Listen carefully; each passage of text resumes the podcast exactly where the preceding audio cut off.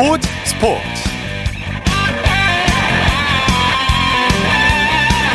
여러분 안녕하십니까? 아나운서 이창진입니다. 장애인 선수들의 스포츠 축제인 2020 도쿄 패럴림픽이 모레인 24일 화요일에 개막해 다음 달 5일까지 열립니다. 우리에게는 날개가 있다라는 주제로 13일의 열전에 돌입하게 되는데요. KBS에서는 도쿄 패럴림픽 개막식 생중계는 물론이고 도쿄 패럴림픽 중계 방송을 역대 하계 패럴림픽 사상 최장 시간 방송할 예정입니다. 주말 스포츠버스에서도 오늘부터 2020 도쿄 패럴림픽 와이드 코너를 마련해 도쿄 패럴림픽 주요 소식을 전해드릴 예정입니다. 도쿄올림픽의 지난 감동이 패럴림픽으로 이어지기를 기대해 보겠습니다. 자, 일요일 스포츠 버스 먼저 프로야구 소식으로 시작합니다. 스포티비 뉴스의 김태우 기자와 함께합니다. 안녕하세요. 네, 안녕하세요. 먼저 메이저리그 소식부터 살펴보죠. 역시 에이스 류현진 선수 벼랑 끝에 몰린 토론토를 구해냈네요. 지난 두 경기에서 승리를 챙기지 못했던 류현진 선수가 오늘은 말 그대로 자신의 힘으로 승리를 이끌어냈습니다. 네. 위기에 빠진 팀을 구하는 멋진 피칭이었는데요. 오늘 디트로이트와 홈 경기에서 7이닝 동안 5피안타, 무실점 역투를 펼치면서 팀의 3대 0 승리를 이끌었습니다. 네. 팀 타선이 넉넉하게 득점 지원을 해주지는 못했지만 류현진 선수가 든든하게 버티면서 토론토가 정말 정말 중요한 경기를 잡을 수 있었습니다. 그렇습니다. 오늘 승리로 어, 아메리칸 리그 리그 다승 부문 공동 1위에 올랐죠. 맞습니다. 오늘로 류현진 선수가 시즌 12번째 승리를 달성했는데요. 현재 아메리칸 리그 다승 공동 1위입니다. 네. 류현진 선수를 비롯해서 뉴욕 양키스 게릿 콜, 오클랜드 크리스 배싯 선수가 12승을 기록하고 있는데요. 배싯 선수가 최근 타구에 안면 쪽을 맞는 안타까운 큰 부상을 당해서 당분간은 승수 쌓기는 좀 어렵습니다. 예. 결국 류현진 선수와 콜 선수의 2파전이 되는 양상인데요. 류현진 선수는 오늘 호투로 평균 자책점 또한 3.54로 낮췄습니다. 네. 류현진 선수 주무기인 체인지업으로 디트로이트 타선을 봉쇄했는데 그야말로 땅볼 잔치가 벌어졌어요. 맞습니다. 류현진 선수 유독 올해 체인지업 이슈가 많은 편인데요. 오늘은 주무기인 체인지업 제구가 아주 잘 됐습니다. 예. 상대가 우타자를 많이 배치했었거든요. 그런데 류현진 선수가 바깥쪽으로 정교하게 떨어지는 체인지업을 통해서 삼진과 또 말씀하신 대로 빗맞은 타구를 많이 유도했습니다. 예. 체인지업이 힘을 내니까 다른 구종들의 위력도 덩달아 오르는 양상 또한 엿보였습니다. 네, 디트로이트의 타이거즈 감독도 류현진 선수의 투구를 인정했다고 하죠. AJ 힌치 감독, 뭐 휴스턴 당시 월드 시리즈를 우승으로 이끈 감독으로 유명한데요. 네. 리그에서도 인정을 받는 능력을 갖춘 지도자입니다. 그런데 오늘 류현진 선수의 투구를 보고 푸념 아닌 푸념을 했습니다. 네. 힌치 감독은 경기 후에 류현진은 타이밍을 뺏는 쪽으로는 뭐 리그 최고의 투수다. 효과적인 투구를 펼치는데 투수가 그렇게 잘 던지면 타자들을 비난할 수는 없다라고 류현진 선수의 투구 내용을 인정했습니다. 네, 스트라이크 존 바깥쪽으로 꽂히는 체인지업 오늘 정말 인상적이었습니다. 김하성 선수는 대타 출전했죠. 요즘 좀 벤치에 앉아 있는 시간이 길어서 좀 안타까운데요. 오늘도 대타 출전했습니다. 필라델피아 경기에 3대 3으로 맞선 연장 10회 무사 2, 3루 굉장히 중요한 상황이죠. 네. 여기서 대타로 출전했는데요. 아쉽게도 1루수 방면 땅볼에 머물면서 3루 주자를 홈으로 불러들이지는 못했습니다. 그래도 샌디에이고는 이후 상대 선수의 폭투에 힘입어서 극적인 끝내기 승리를 거뒀습니다. 네. 자, 프로야구, 국내 프로야구 소식 살펴보죠. 오늘은 비가 그쳐서 다섯 경기가 다 열렸죠? 어제 비 때문에 잠실 한 경기만 열렸었는데 오늘은 다행히 전국적으로 비가 다 그쳤고요. 다섯 경기가 모두 정상적으로 진행됐습니다. 네, 먼저 사직구장으로 가보죠. KT가 롯데를 꺾고 연승 행진을 이어갔네요. KT의 고공 질주가 무섭습니다. 오늘도 롯데를 3대 1로 꺾고 연승을 이어갔습니다. 예. 단독 선두 자리를 굳게 지키는데요. 지금 2위권과의 격차가 점점 더 벌어지고 있습니다. 네, KT 선발 고영표 선수 완벽한 투구를 보여줬죠? 맞습니다. 최근 KT 상승세의 원동력이 마운드라고 볼 수 있는데 오늘도 선발로 나선 고영표 선수가 경기를 든든하게 만들어주면서 승리를 가져갈 수 있었습니다. 네. 오늘 7이닝 동안 안타 2개만 허용하는 거의 완벽한 피칭 속에 무실점으로 버텼고요. 고영표 선수는 개인적으로 자신의 한 시즌 최다승 타이 기록인 8승 고지를 밟았습니다. 예. 타선에서는 어떤 선수들이 활약했습니까? 타선이 활발하지는 않았지만 2회에 나온 석점을 끝까지 지켜냈습니다. 2회 배정대 유한준 선수의 연속 안타, 박경수 선수의 볼넷으로 무사 만루를 만들었고요. 장성호 선수의 밀어내기 볼넷에 이어서 심우준 선수가 2타점 적시타를 때리면서 오늘의 결정적인 장면을 만들어냈습니다. 예. 잠실구장으로 가보죠. 한화가 두산을 큰 점수 차로 이겼네요. 잠실에서는 최하위 한화가 두산을 11대 3, 8점 차로 꺾고 모처럼 기분 좋은 승리를 낚았습니다. 네, 한화 타선이 폭발했죠. 오늘 하나 타선이 10안타에 홈런 2방, 여기에 사사구 7개를 골라내면서 활발하게 움직인 하루였습니다. 네. 특히나 홈런을 친 두 선수가 돋보였는데요. 김태현 선수가 3안타 4타점, 그리고 하주석 선수 역시 3안타 4타점을 기록하면서 두 선수가 합계 8타점, 팀 타선을 주도했습니다. 네. 삼성과 SSG는 팽팽한 접전 끝에 무승부를 기록했네요. 두 팀이 불펜 투수를 총동원하는 총력전을 펼쳤는데요. 4대4 무승부, 결국 9회에 승부를 가리지 못했습니다. 네네. 역전에 역, 역전을 거듭했죠? 삼성이 4회 강민호 선수의 적시타, 이원석 선수의 희생플라이로 두 점을 먼저 뽑았는데요. SSG가 5회 박성환 선수의 적시타와 이현석 선수의 좌월 역전 석점 홈런이 나오면서 경기를 뒤집었습니다. 네. 그러나 삼성은 6회 오재일 선수의 동점 트럼프로 다시 경기 균형을 맞췄고요. 이후로는 양팀 불펜들의 분전 속에 두 팀 모두 점수를 뽑지 못했습니다. 네. NC와 LG의 경기는 LG가 역전승을 거뒀네요. 어려운 상황에 빠진 NC지만 저력을 과시하고 있습니다. 오늘 창원에서 LG를 4대 3으로 꺾고 3연승을 기록했습니다. 예. LG가 선취점을 뽑았는데 경기가 어디서 뒤집혔습니까? LG가 4회 홍창기 선수의 인사이드 더 파크 홈런과 서건창 선수의 투런포를 앞세워서 3대 0으로 앞서 나간 경기였습니다. 네. 그런데 NC가 4회 한 점을 만회하더니 6회에는 알테어 선수의 역전 석점 홈런이 터지면서 경기를 뒤집었습니다. 네. NC가 이후에 이 한 점 리드를 끝까지 지키면서 승리를 거뒀습니다. 네. NC 선발 이재학 선수가 잘 버텨줬어요. 오늘 LG가 외국인 에이스 케이시 켈리를 선발로 낸 경기였는데 NC에서는 이재학 선수가 6이닝을 3실점으로 버티면서 대등하게 맞불을 놓은 끝에 승리 투수가 됐습니다. 네. 이재학 선수 개인적으로는 시즌 세 번째 승리였습니다. 광주에서는 키움이 기아를 잡고 3연패 탈출에 성공했네요. 네, 광주에서는 말씀하신 대로 키움이 기아를 6대 1로 누르고 3연패에서 벗어났습니다. 네, 키움 선발 요키시 선수가 팀을 위기에서 구했죠. 에이스다운 투구였습니다. 오늘 6이닝 동안 안타 6개를 맞기는 했지만 삼진 5개를 잡아내면서 기아 타선을 굉장히 효율적으로 막아선 끝에 1실점으로 버텼습니다. 예. 어, 막판에 결국 팀 동료들이 타선 지원까지 해줬고요. 시즌 12번째 승리를 거뒀습니다. 다승 단독 선두고 후반기 들어서는 패전입니다. 네. 패전이 7회, 없습니다. 네. 네. 7회 대량 득점이 나왔죠? 키움이 사실 6회까지는 한 점에 그치면서 어려운 상황에 놓였었는데 7회에 5점을 뽑고 주도권을 가지고 왔습니다. 7회 2사 만루에서 송성문 선수가 우중간에 떨어지는 2타점 적시타를 뽑아내서 경기에서 앞서 나가기 시작했고요. 이어 박동원 선수의 자월 석점 홈런이 터지면서 말 그대로 순식간에 경기를 장악해버렸습니다. 네. 프로야구 기아 2군에서 코로나19 확진자가 나왔다고요? 네, 오늘 좀 뜨끔한 소식이 있었습니다. 네. 오늘 기아가 2군 선수 중 하나가 몸살 기운을 느껴서 코로나19 검사를 받았는데 여기서 양성 판정을 받았다고 발표했습니다. 네. 2군 선수단 전원은 역학조사가 끝날 때까지 일단 자택에서 대기해야 하는 상황이고요. 다만 2군 이 확진자와 1군 선수의 동선이 겹치지는 않았다고 합니다. 예. 그래서 다행히 1군 경기는 오늘 정상적으로 진행됐습니다. 네. 자, 소식 감사합니다. 네, 감사합니다. 프로야구 소식 스포티비 뉴스의 김태우 기자와 함께했고요. 이어서 축구 소식입니다. 일간 스포츠의 김지한 기자와 함께합니다. 안녕하세요. 네, 안녕하세요. 오늘 열린 프로축구 K리그 1 경기부터 살펴보죠. FC 서울과 포항 스틸러스가 서울 월드컵 경기장에서 만났죠.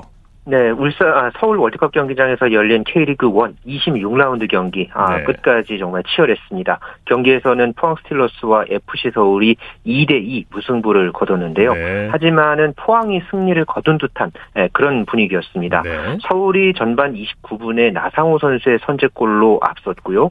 포항이 설상가상으로 전반 38분에 팔라시오스의 퇴장으로 서울이 수적 우위까지 점했습니다. 그러나 포항이 전반 45분 크베시치의 동 동점골로 한숨을 돌렸고요.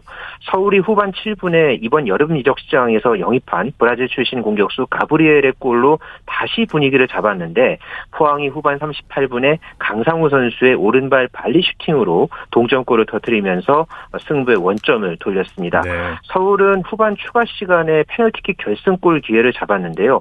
키커로 나섰던 팔로세비치의 슈팅을 어, 포항의 골키퍼인 강현무 선수가 선방하면서 네. 어, 서울이 승리를 날린 상황이 됐고요. 있고요. 그렇군요. 포항은 예, 승점 1점을 챙기면서 승점 35점 어, 3위로 올라섰고 어, FC 서울은 최하위에서 11위로 한 계단 올라섰지만은 네. 여전히 강등권에 있습니다. 네, 잡아야 될 경기는 잡아야죠. 네. 이 경기에는 벤투 대표팀 감독이 현장을 찾았다고요? 네, 어제 파울루 벤투 감독이 성남에서 성남FC와 전북현대의 경기를 관전한 데 이어서요. 오늘 서울과 포항의 경기를 관전하기 위해서 어, 서울 월드컵 경기장을 찾은 그런 모습이 눈에 띄었습니다. 네. 내일 오전 10시 30분에 카타르 월드컵 어, 아시아 지역 최종 예선 2연전에 나설 명단을 네. 발표하는데요. 어, 이번 주말에 수도권에 있는 어, 경기장들을 찾아다니면서 어, 선수들을 점검하는 네, 그런 모습이었습니다. 네. K리그1 선두에 올라 있는 울산 현대는 수원 삼성과 이 시간 현재 경기를 치르고 있죠. 아, 네. 조금 전에 경기가 막 끝났습니다. 네, 울산 문수축구 경기장에서 선두 울산 현대와 5위 어, 수원 삼성이 맞대결을 치렀는데요. 수원이 전반 14분에 김민우 선수의 선제골로 앞서다가 울산이 전반 38분에 이청용 선수의 그림 같은 오른발 슈팅으로 동점을 만들었고요. 네. 이어서 울산이 후반 37분에 이청용 선수가 또 왼발 논스톱 슈팅으로 멀티골을 기록을 아, 했습니다. 그렇군요. 네, 그리고 네, 후반 추가 시간에 이동준 선수가 추가골을 터뜨리면서 울산이 수원에 3대 1로 역전승을 거뒀습니다. 네. 특히 이청용 선수는 작년 8월 30일 FC 서울과의 18라운드 이후에 무려 1년여 만에 어, 정확하게 358일 만에 어, 골맛을 봤고요. 그렇군요. 모처럼 터진 이청용 선수의 골에 울산 문수축구 경기장을 찾은 홈팬들을 말 그대로 후끈하게 만들었습니다. 네. 울산 현대가 이제 선두를 지키고 있고 순위 한번 살펴볼까요? 네, 울산이 이번 경기에서 승점 3점을 가져오면서 13승 9무 3패 승점 48점으로 현재 2위에 있는 전북과의 승점 차를 5점 차로 어, 네. 벌리면서 선두를 지켰습니다. 이어서 포항이 승점 35점으로 3위, 그리고 수원FC와 수원 삼성이 나란히 승점 34점을 기록하고 있지만은 다득점에서 수원FC가 앞서면서 4위, 수원 삼성이 5위에 랭크되어 있습니다. 네. 이어서 대구와 인천, 제주, 강원, 성남 순이고요. FC 서울이 승점 25점으로 광주 FC와 승점은 같지만 골득실에서 앞서서 11위에 랭크됐습니다. 네. K리그 1 이번 주 중에도 경기가 있죠? 네, 24일에 광주와 성남 그리고 강원과 제주의 경기가 있고요. 25일에 전북과 포항, 서울과 울산, 인천과 대구, 또 수원과 수원FC, 아, 이 수원 더비가 또 눈에 띕니다. 그리고 네네. 27일 금요일에도 강원과 광주의 경기가 예정돼 있습니다. 네. 아까 말씀하신 대로 벤투 감독이 내일 오전에 카타르 월드컵 최종 예선 이라크전 레바논전에 나설 명단을 발표하게 되죠. 네, 우리나라가 다음 달 2일에 서울 월드컵 경기장에서 이라크와 최종 예선 1차전을 갖고요. 이어서 다음 달 7일에 수원 월드컵 경기장에서 레바논과 2차전을 갖습니다. 네. 어, 많은 축구 팬들은 아시겠지만은 이번 이 월드컵 최종 예선 상당히 험난한 여, 정이 예상이 돼 있죠. 네네. 네. 이란과 아랍에미리트, 또 이라크, 시리아, 레바논, 아시아 최종 예선 최초로 우리나라 입장에서는 중동 국가들만 이제 경쟁을 해야 하는 예, 그런 상황인데요. 네. 그렇지만은 이번 1차전과 2차전이 모두 어, 우리나라 홈에서 열리기 때문에 유럽파가 시차 적응이나 뭐 장시간 비행에 부담을 덜고 어, 경기에 나설 수 있는 그런 상황이 됐습니다. 네, 네. 아, 손흥민 선수나 황희조 선수 이런 대표팀 주축 선수들 뿐만 아니라 이 내일 이 벤투 감독이 이제 발표할 이 명단에 또 어떤 선수가 깜짝 발탁될지 아, 관심사입니다. 네. 대표팀 핵심 선수로 활약할 손흥민 선수 잠시 후 10시부터 울버햄튼과 프리미어리그 2라운드 출격, 출격을 앞두고 있어요. 네, 잠시 후 밤 10시입니다. 아, 영국 몰리뉴 스타디움에서 울버햄튼과 토트넘의 프리미어리그 2라운드 경기가 치러지는데요. 네네. 토트넘 아, 지난 개막전 맨체스터 시티전에서 기분 좋은 승리를 거뒀죠. 그렇죠. 다만 주중 유로파 콘퍼런스 리그에서 포르투갈 페레이라에게 졌기 때문에 이번 경기에서의 반전이 절실하고요. 네. 또 이번 경기는 이 누누 산투 토트넘 신임 감독의 전현 소속팀 맞대결이기 때문에 이른바 누누 감독 더비로도 또 주목받고 네. 있습니다. 토트넘 선발 출전 명단이 발표됐겠네요. 네, 조금 전에 발표가 됐고요. 네. 산투 감독 어, 역시 예상대로 이 손흥민을 중심으로 어, 선발 명단을 꾸렸습니다. 네. 최전방 공격수로 손흥민 선수가 배치가 됐고요. 원톱이 됐군요, 네, 또. 네, 또 원톱으로 나옵니다. 또 베르베인, 뭐 모우라, 델리 알리, 올리버 스킵, 호이비에르, 레길룬, 다이어, 다빈손 산체스, 자펫 탕강가 위고 요리스 이렇게 출격을 하는데 네. 손흥민 선수가 참고로 아직 울버햄튼을 상대로 프리미어리그 통산 한 골도 넣지 아, 못했습니다. 네. 네. 통산 다섯 경기 울버, 울버햄튼전에서 골이 없었는데요. 어, 이번에 손톱이 어, 또한 번 일을 냈으면 하는 바람입니다. 네.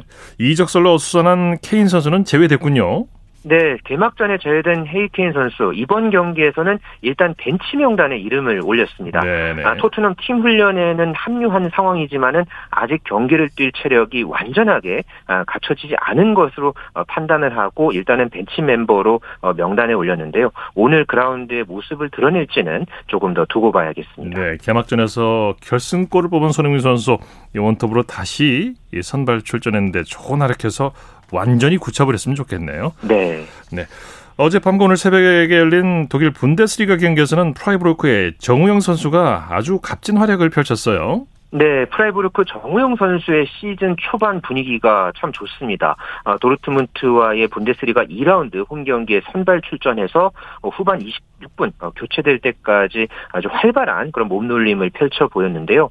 어, 매 경기 발전된 모습을 보여주고 있습니다. 특히나 오늘 경기에서는 1대 0으로 프라이부르크가 앞서 있던 후반 8분에 폭발적인 돌파 뒤에 루카스 횔러에게 크로스를 연결을 시켰고요. 이 횔러의 헤딩 패스에 이어서 롤런드 셜러이가 아, 결승골로 연결을 시키면서 어, 두 번째 골에 이제 어, 시발점 역할을 했던 예, 정우영 선수의 활약이 있었고요. 네. 결국은 프라이부르크가 2대 1로 어, 승리를 거두면서 정우영 선수의 이 몸놀림 또 움직임이 또 돋보였던 예, 그런 경기였습니다. 네, 소식 감사합니다.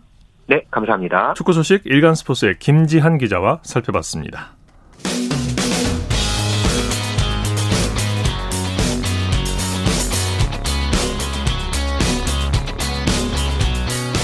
따뜻한 비판이 있습니다.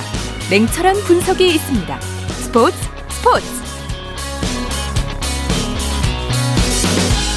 일요일 스포츠 스포츠 생방송으로 함께하고 계십니다. 9시 37분 지나고 있습니다. 이어서 스포츠 속에 숨어 있는 과학 이야기를 살펴보는 기영노의 스포츠와 과학 시간입니다. 스포츠 평가 기영노 씨 나오셨습니다. 어서 오십시오. 네, 안녕하세요. 자, 지난주부터 유럽 축구도 시작이 됐고 어, 축구의 계절이 본격적으로 시작이 됐어요. 네, 손흥민 선수는 잠시 후 10시부터 또 경기가 있죠. 네. 두 번째 경기에서 두 번째 골을 노리고 있는데 유럽 축구는 프로야구와는 달리 프로야구와는 달리 플레이오프가 없이 페넌트 레이스 홈앤드 어웨이 경기로 시즌을 끝냅니다. 네, 그래서 네. 나라마다 경기 수가 다르죠. 맞습니다. 잉글랜드 프리미어 리그, 이탈리아 세리에 A 리그, 스페인의 프리메라 리그, 프랑스 리그앙 등은 모두 일부 리그가 20개 팀이기 때문에 정규 리그는 20개 팀의 홈앤드 어웨이, 그러니까 네. 38경기를 치릅니다. 네. 아, 그러나 분데스리가는 일부 리그가 18개 팀 밖에 없기 때문에 에, 홈앤드 어웨이로 34경기만 치르게 되는 거죠. 네네네. 오늘은 그 축구의 전형 가운데 공격수들의 숫자에 대해서 알아보겠습니다. 네. 예. 축구 뭐 442, 13331, 뭐 433, 424 여러 전형이 있는데 전형에 따라서 전문 공격 수의 숫자가 다르죠. 네, 맞습니다. 축구의 전형은 항상 수비부터 말하는 겁니다. 네. 그러니까 433은 수비가 4명이라는 얘기죠. 네. 또 442도 역시 수비가 4명. 미들필더 4명, 공격수 2명이라는 얘기고 네. 3, 4, 3은 수비가 3명, 3백이라는 그렇죠. 얘기죠. 어, 그리고 미들필더 4명, 공격수 3명 이렇게 네. 항상 수비부터 얘기하는 겁니다. 네, 예. 네, 네. 1, 3, 3, 3일은 이제 원톱 공격 전형. 네, 그렇습니다. 그리고 또 제로톱이라는 전형도 있죠. 네, 맞습니다. 그래서 오늘은 축구의 전형 가운데 많이 알려지지 않는 제로톱에 대해서 알아보겠습니다. 아마 그 축구 팬들도 제로톱은 아마 좀 생소하시는 분도 계실 거예요. 네. 이 제로톱이 언제부터 생긴 겁니까? 그 제로톱 전형은 16년 전인 2005년 이탈리아 세리에 A 리그 AS 로마 팀의 프란치스코 또띠 선수가 아, 지금의 제로톱과 비슷한 역할을 했었어요. 네네. 그에 앞서서 1990년대 스페인의 FC 바르셀로나의 요한 크라이프 감독이 제로톱과 비슷한 전형을 구사했던 적이 있어요. 토탈 축구를 말하는 거. 제로톱 아니죠. 그건 좀 다르죠. 다른가요? 토탈 축구는 아. 다르. 그건 네덜란드가 했던 아, 그런 거고. 다른 의미군요. 예, 예. 하지만 본격적으로 제로톱이란 말이 생기기 시작한 것은 유럽 축구 선수권대 2012년 유럽 축구 선수권대에 출전한 스페인 국가대표팀이었어요. 네. 9년 전이죠. 네. 당시 스페인에는 다비드 비아 아주 어, 굉장한 공격수죠. 네. 이 선수가 있었는데 비아가 부상을 당해서 뛰지 못하게 되자 제로톱 작전을 쓰게 된 겁니다. 음, 네. 스페인은 제로톱 작전으로 유로 2008에 이어서 아. 유로 2012까지 2연패 했습니다. 이게 제로톱 작전이었군요. 네. 예, 유로 2012 결승전에서는 빗장 수비의 대명사 이탈리아한테 무자비하게 4골을 퍼부면서 4대 0으로 대승을 거뒀습니다. 예. 스페인은 당시 2008 유럽 축구 선수권대 우승, 2010 남아프리카 월드컵 우승, 네. 2012 유럽 축구 선수권대 우승, 와. 5년 동안 2008년부터 12년까지 5년 동안 세계 축구를 뭐 브라질, 독일을 다 떠나서 완벽하게 지배했었습니다. 예.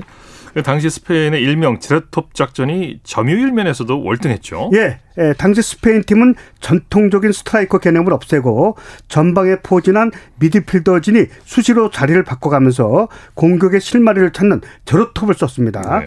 아, 스페인은 이탈리아와 결승전에서 다비드 실바, 안드레스 이니에스타, 세스크 파브레가스, 사비 에르난데스, 사비 알론소 등이 중원을 완벽하게 장악한 뒤 티키타카 들어보셨죠? 네. 탁구공을 치듯이 볼을 이제 가볍게 주고받으면서 음. 어, 이게 이제 미들필더진을 완벽하게 장악한다는 얘기입니다. 예, 예. 그러다가 킬패스로 어, 이탈리아 빗장 수비를 무너뜨린 거죠. 예.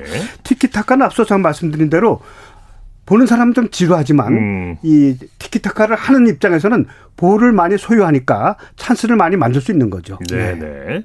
지난 3월 25일 그 한일 평가전 일본 요코하마에서 있었는데 벤투 감독이 제로톱을 이때 들고 나왔었다고 예, 하요. 이강인 선수한테 가짜 구변 역할을 맡겼는데 예. 이강인에 이어서 어, 그 뒤에 나상우, 남태희, 이동준이 이선에서 공격을 맡았었는데 음. 이강인은 거의 존재 가치가 없었고 한국은 일본의 압박에 밀려서 어 0대 3으로 참패를 당해서 네. 요코하마 참패라고 하죠. 이게 이제 결국 실패로 돌아갔는데 한번 이유를 살펴볼까요? 제로톱 작전을 쓰려면은 미들필더 진에서 완벽하게 상대팀을 장악해야 돼요. 예. 그러니까 기술적으로 앞서야 되고 음. 어, 패스워크가 아주 뛰어나야 되고 조직력이 뛰어나야 되는데 일본이 그걸 알고서 음. 압박을 한 거죠. 어, 미들필더 지금부터 압박을 해서 기술적으로도 일본이 앞섰고 압박도 앞섰기 때문에 한국으로서는 경기 내용면에서는 3대 7, 스코어는 네. 0대 3으로 완패를 당했던 네. 거죠. 예. 이 제로톱에 대해서 좀 더 자세히 설명해 주시죠. 제로톱 전형은 이름 그대로 그 팀의 맨 앞에 공격수 즉 원톱이 없다는 뜻입니다. 네네. 아, 더 정확하게 말씀드리면 원톱이 있기는 있는데 그 선수가 주로 공격을 하는 것이 아니라 미들필더까지 내려와서 플레이를 하는 겁니다. 예. 펩 과르디올라 아주 명장이죠. 이 네. 감독이 맡았던 FC 바르셀로나 팀이 메시를 가짜 구번에 배치하고 음. 가짜 구번에 배치하고 실제로는 이 메시가 공격을 하는 게 아니라 미들필더로 내려와요. 네, 그러면 네. 상대팀 수비 라인이 올라오잖아요. 그렇죠. 그럼 메시 말고 양쪽에 공격진이 있을 거 아닙니까? 구멍이 생기게 되죠. 예, 이 선수들이 또 공격을 하게 됩니다. 네, 그때 네. 또 메시가 또 자유로워지잖아요.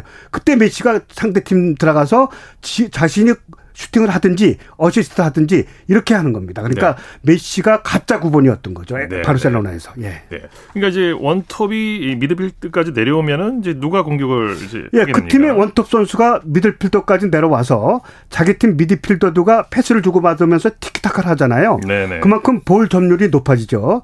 어, 그럴 때 상대 수비 라인이 따라 올라오게 됩니다. 당연히 네. 미들필더에서 싸우려고. 네. 그럼 우리 팀의 공격형 미들필더. 그러니까 메시 말고 양쪽의 공격수들이 네. 처진 스트라이커라고 하잖아요. 이 선수들한테 뒷공간이 생깁니다. 네, 네. 그렇지 않으면은 메시한테 생기든지. 그러니까 상대 팀문에서는 메시를 막자니 양쪽 날개한테 뚫리겠고 또 양쪽 날개 막자니 메시한테 뚫리겠고 이런 음. 출중한 메시 같은 선수가 있으면은 제로톱 작전이 크게 성공할 수 있는 거죠. 네. 그래서 이 제로톱 역할을 하는 선수를 가짜 9번이라고 하는데 메시가 같은 선수 가 있거나 아니면 메시가 없더라도 미들필더진이 아주 패스력이 뛰어나고 조직력이 뛰어나고 기술이 뛰어나면은 그 제로톱 작전이 성공할 수 있는데 네. 그렇지 않고 어설프면은 지난번에 요코하마 참패처럼 우리가 일본한테 질 때처럼 네. 그렇게 패하는 겁니다. 상대 예. 압박이 심하거나 예. 이러면 효과를 못 볼 수 있는. 그걸 탈압박을 할 수 있으면 되는 거죠. 네. 탈압박을 못 하면은 우리가 일본한테 0대 3으로 질 때처럼 그렇게 패하는 거죠. 예.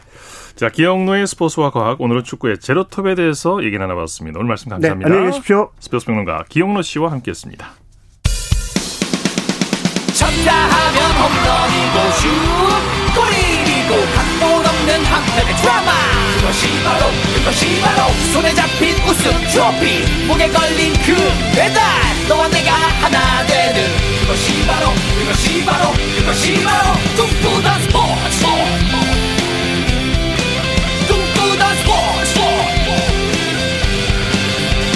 재밌는 스포츠 일요일 스포츠 스포츠 생방송으로 함께하고 계십니다. 9시 45분 지나고 있습니다. 이어서 2020 도쿄 패럴림픽 경기 소식과 화제의 선수들 얘기를 들어보는 2020 도쿄 패럴림픽 와이드 시간입니다. 오늘부터 어, 도쿄 패럴림픽이 열리는 기간 동안 매주 토요일과 일요일에 도쿄 패럴림픽 소식을 총 정리해드리겠습니다. 이혜리 리포터와 함께합니다. 어서 오십시오. 네, 안녕하세요. 모레 24일 화요일에 패럴림픽이 개막하게 되는데요. 네. 우리 대표 선수단이 도쿄에 입성했죠. 네, 지난 18일 수요일에 패럴림픽 국가대표 선수들이 드디어 도쿄에 입성했습니다. 어, 이번 패럴림픽은 8월 24일 화요일부터 9월 5일 일요일까지 13일 동안 열리는데요. 181개국 4,400여 명의 선수단이 22개 종목 100 539개 메달을 놓고 겨룹니다. 네. 대한민국은 14개 종목에 159명의 선수단을 파견할 예정인데요. 이 패럴림픽 대한민국 국가대표 선수단은 종합 20위에 도전을 합니다. 금메달 4개, 은메달 9개, 동메달 21개와 같이 모두 34개의 메달을 획득하는 게 목표인데요. 도쿄에 입성한 대한민국 패럴림픽 국가대표 선수들의 표정은 그 어느 때보다 밝았습니다. 네. 지난 18일 수요일 KBS 9시 뉴스입니다. 이제 대한민국 패럴림픽 국가대표 선수들이 꿈을 향해 도전합니다. 개막 다음 날부터 경기가 예정된 수영과 탁구 대표팀이 본진으로 먼저 도쿄 땅을 밟은 가운데 선수들은 공항에서 코로나19 관련 방역 절차를 모두 마무리하고 선수촌으로 이동했습니다. 리우 패럴림픽 수영 3관왕 조기성이 오는 25일 첫 메달을 가져다 줄 것으로 기대를 모으는 가운데 우리 선수단은 모두 30여 개의 메달을 목표로 하고 있습니다. 수영장이 폐쇄가 되면서 좀 훈련하기 힘들었는데 라이벌들이 수영하는 영상을 보면서 할 수 있는 것들을 찾아서 했기 때문에 이번 대회에서 좋은 성적 있을 거라고 생각합니다. 장애인 수영의 역사가 돼서 돌아오겠습니다. 장애를 극복하는 이런 의미도 갖고 있잖아요. 그래서 응원도 많이 해주시고 힘을 좀 얻으셨으면 좋겠다라는 생각을 해요. 네, 우리 선수들 힘내시기 바랍니다. 많이 응원하겠습니다. 네. 이번 도쿄 패럴림픽도 무관중으로 진행되죠? 네, 도쿄올림픽 폐막 후에 일본 내 코로나19 확산세가 더욱 거세지고 있는데요. 이를 반영해서 이번 패럴림픽도 무관중으로 진행될 예정입니다. 네네. 특히 대한장애인체육회도 별도의 급식센터를 통해 매끼니 보온, 보냉 도시락을 제공하면서 네. 선수들의 외부 접촉을 최소화할 계획도 있습니다. 네.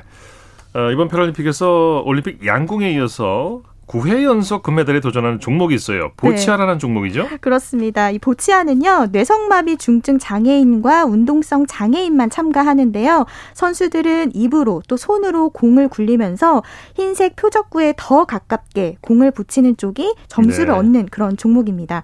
이 보치아는 1988년 서울 패럴림픽부터 2016년 리우 대회까지 8회 연속 금메달을 목에 걸었는데요.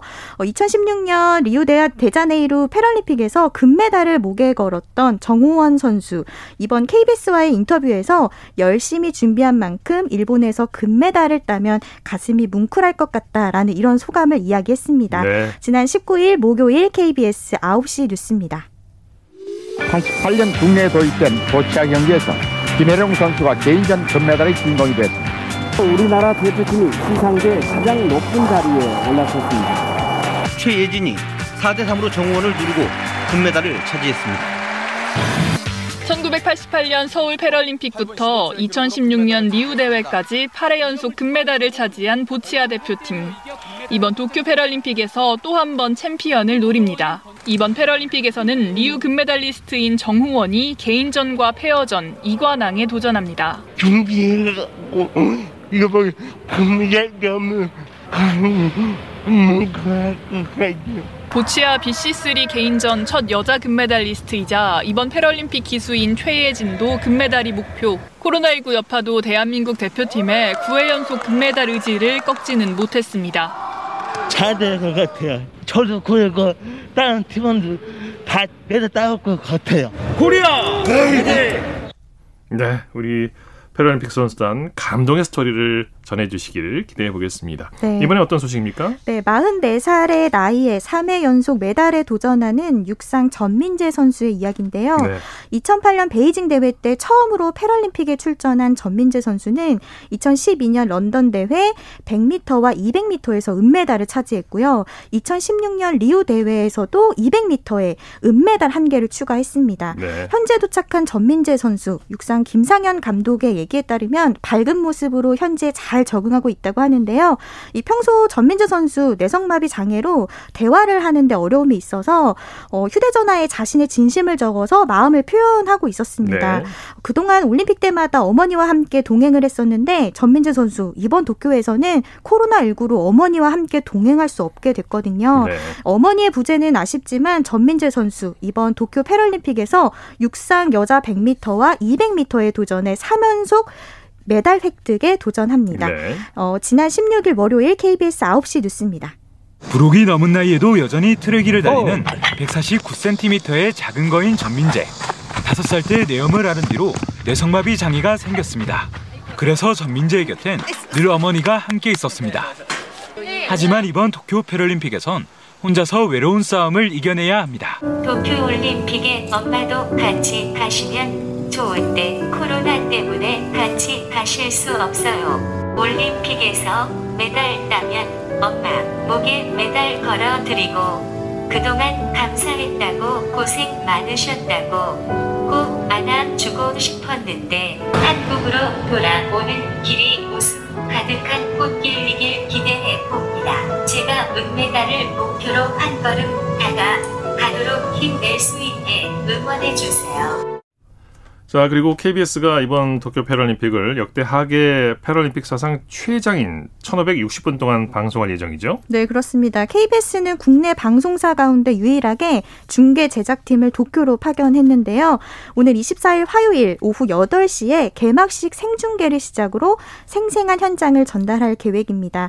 대회 기간 동안 수영, 탁구, 보치아를 비롯해서 주요 종목들 KBS 1TV를 통해서 중계하니까요. 네. 패럴림픽에도 많은 관심 부탁드립니다. 부탁드리겠고요. 다음 주 토요일 이 시간에는 도쿄 패럴림픽의 주요 경기 내용과 또 다양한 소식 전해드릴 테니까 이것 또한 많은 기대 부탁드립니다. 네, 2020 도쿄 패럴림픽 와이드 이혜리 리포터와 함께했습니다. 수고했습니다. 네, 고맙습니다.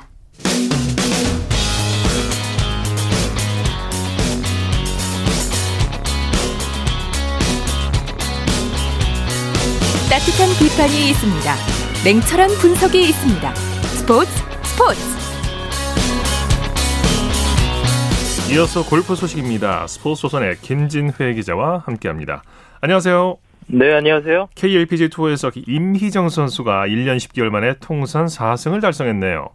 네, 임희정 선수는 22일 강원도 하이원 리조트 컨트리 클럽에서 열린 KLPGA 투어 하이원 리조트 여자 오픈 최종 4라운드에서 버디 5개를 뽑아내며 4언더파 68타를 쳤습니다. 네. 어, 최종 합계 11언더파 277타를 기록한 임희정 선수는 박민지, 오지현, 허다빈, 김재희 선수 등 4명이 형성한 2위 그룹을 한타 차로 따돌리고 2019년 10월 KB 금융 스타 챔피언십 이후 1년 10개월 만에 통산 4승 고지에 올랐습니다. 네. 그리고 어, 2000... 네, 말씀하시죠. 네. 2019년 3승을 올리며 KLPJ 투어의 새로운 강자로 등장했던 이미정 선수는 지난해 한 번도 우승하지 못하고 네. 올해도 16개 대회를 치르면서 우승이 없어 애를 태웠지만 이번 우승으로 제도약의 계기를 잡았습니다. 네. 어, 우승 상금 1억 4,400만 원을 받은 이미정 선수는 상금 랭킹 4위로 올라섰고 대상 포인트에서도 5위로 도약했습니다. 네, 통산 4승이자 또 고향에서 대회 2연패까지 달성을 했는데 경기 내용을 자세히 좀 들여다볼까요?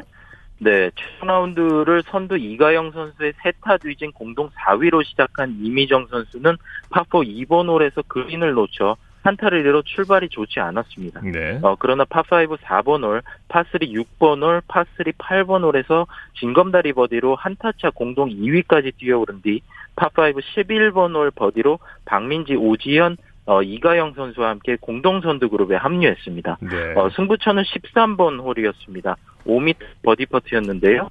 어, 같은 라인에서 친 박민지 선수의 5.5m 어, 버디 퍼트가 홀 왼쪽으로 살짝 빗나가는 장면을 눈여겨본 어, 임희정 선수는 조심스럽게 볼을 굴려 컵 속에 정확하게 떨어뜨렸습니다. 네. 어, 임희정 선수는 민지 언니의 퍼트 라인을 컨닝한 건 맞다면서 그 버디가 우승 원동력이 됐다고 말했습니다. 네. 이미정 선수가 우승 인터뷰에서 그건 스트레스 때문에 원형 탈모증까지 생겼다고 얘기를 했어요. 네, 우승이 확정되는 순간 눈물을 쏟아낸 이미정 선수는 어, 그동안 힘든 시간이었다. 어, 스트레스 때문에 원형 탈모까지 걸렸는데 이제 네. 우승했으니 머리칼이 머리칼이 나지 않을까라며 기뻐했습니다. 네. 어, 이미정 선수는 이번 우승을 계기로 큰 대회가 많은 하반기에 더 많은 우승을 거두고 싶다며 어, 메이저 대회인 한화 클래식 우승이 목표라고 덧붙였습니다. 네. 자, 김세영 선수, 어, LPGA에 활약하고 있습니다만, 이제 빨간 바지의 마법이 필요해질 때가 됐어요.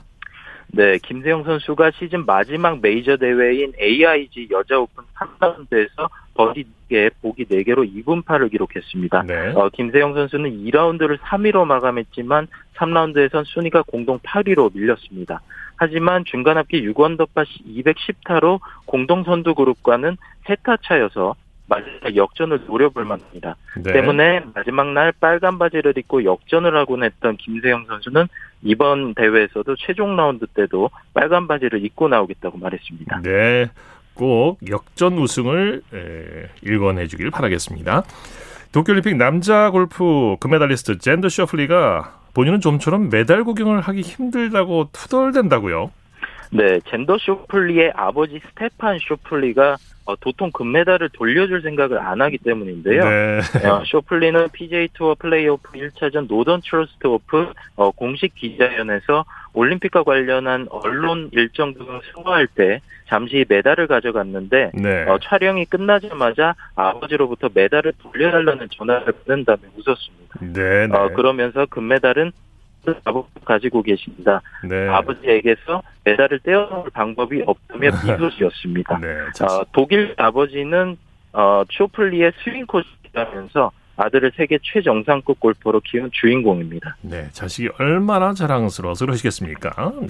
이 노던 트러스트 오픈 여- 이 대회에서는 디펜딩 챔피언 더스틴 존슨이 드라이버 없이 1언더파를 쳤다고요?